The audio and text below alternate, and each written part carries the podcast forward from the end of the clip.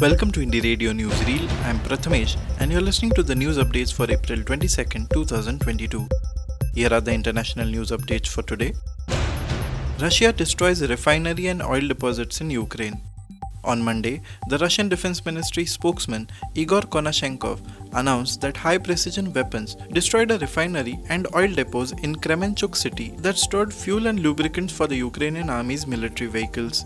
Over the last 24 hours, Russian missiles have destroyed 4 command posts, 3 ammunition depots, and 21 military assembly points. About 240 troops and 28 units of war material were eliminated. Meanwhile, Russia has announced a ceasefire starting at 11 GMT for the evacuation of civilians from the besieged Azovstal steel mill in Mariupol.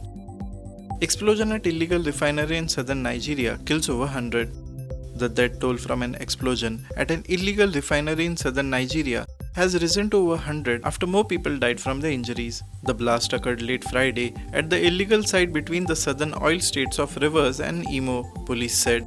Nigerian President Muhammadu Buhari on Sunday described the incident as a catastrophe and a national disaster. The sponsors of the illegal refinery must all be caught and made to face justice, he added. The Nigerian government has deployed the military to raid and destroy illegal refineries in the Niger Delta as part of measures to stop stealing.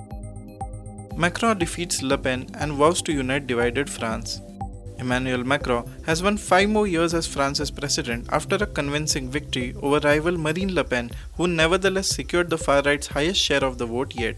He won by 58.55% to 41.45%, a greater margin than expected. The centrist leader told jubilant supporters at the foot of the Eiffel Tower that now the election was over, he would be a president for all. He is the first sitting president in 20 years to be re elected. Despite her loss, Ms. Le Pen said her significant vote share still marked a victory. Twitter board meets Musk to discuss takeover bid.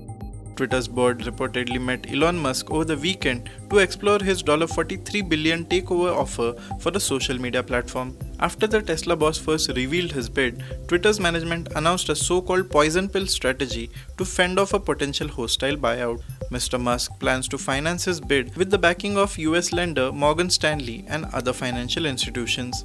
A spokesperson for Twitter declined to comment on the reports. Nicaragua exits Organization of American States. On Sunday, in a statement made by the Nicaraguan Foreign Minister Denis Moncada, it was confirmed that Nicaragua will be exiting the Organization of American States or OAS.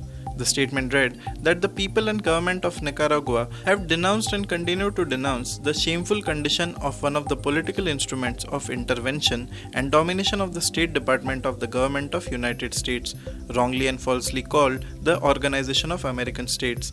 It continues by stating that Nicaragua will not recognize this instrument of colonial administration, which does not represent at any time the sovereign union of a Latin and Caribbean America.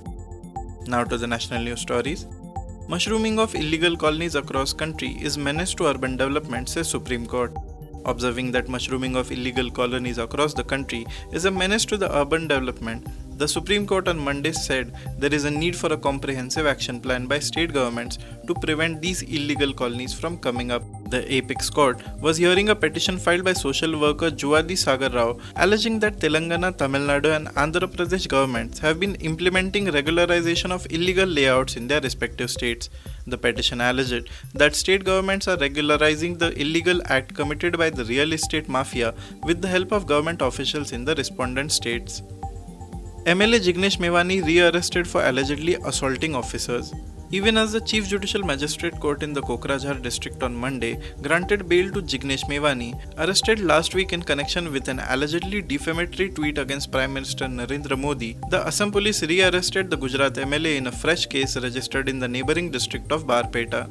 The case has been registered in the Barpeta Road police station and its officer in charge said that he could not comment on the issue. Mevani, an independent MLA who had in September last pledged support to the Congress, was produced at the Chief Judicial Magistrate Court in Kokrajhar district on Sunday after completion of three days police remand. High Court rejects plea by Rana couple to quash FIR in Hanuman Chalisa row. The Bombay High Court on Monday dismissed a writ plea by independent legislator couple Navneet and Ravi Rana arrested in connection with the Hanuman Chalisa controversy as devoid of merits. The couple had sought to quash an FIR registered by the Mumbai police for resisting their arrest. they are likely to approach the Supreme Court against the order. The court observed that declaration of reciting some religious verses in the residence of another person, including chief minister, or at public place is a breach of personal liberty of another person. Secondly, if the declaration is made that a particular religious verse would be recited on a public street, the state is justified in carrying apprehension that such an act would result in disturbance to law and order. Centre should come up with rules for loudspeakers at religious places, says Maharashtra government after all party meeting.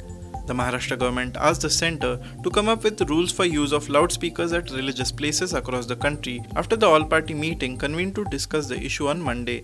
It also said that a delegation will go to meet the centre's representatives to discuss the issue. Maharashtra Home Minister Dilip Valse Patil addressed the media along with Shiv Sena leader Aditya Thackeray. We requested the centre to come up with a law that will be applicable across the country. It will ensure that situations like these do not arise anywhere in the country, Valse Patil said. Majority of India's 900 million workforce stop looking for jobs, says the report. India's job creation problem is morphing into a greater threat. A growing number of people are no longer even looking for work. Frustrated at not being able to find the right kind of job, millions of Indians, particularly women, are exiting the labor force entirely, according to new data from the Center for Monitoring Indian Economy Private, a private research firm in Mumbai. According to the report, between 2017 and 2022, the overall labor participation rate dropped from 46% to 40%. Among women, the data is even starker. About 21 million disappeared from the workforce, leaving only 9% of the eligible population employed or looking for positions. Thank you for listening to Indie Radio Newsreel. For more news, audiobooks, and podcasts, stay tuned to Indie Radio or log on to www.indiejournal.in. Also consider subscribing to listen to our premium shows.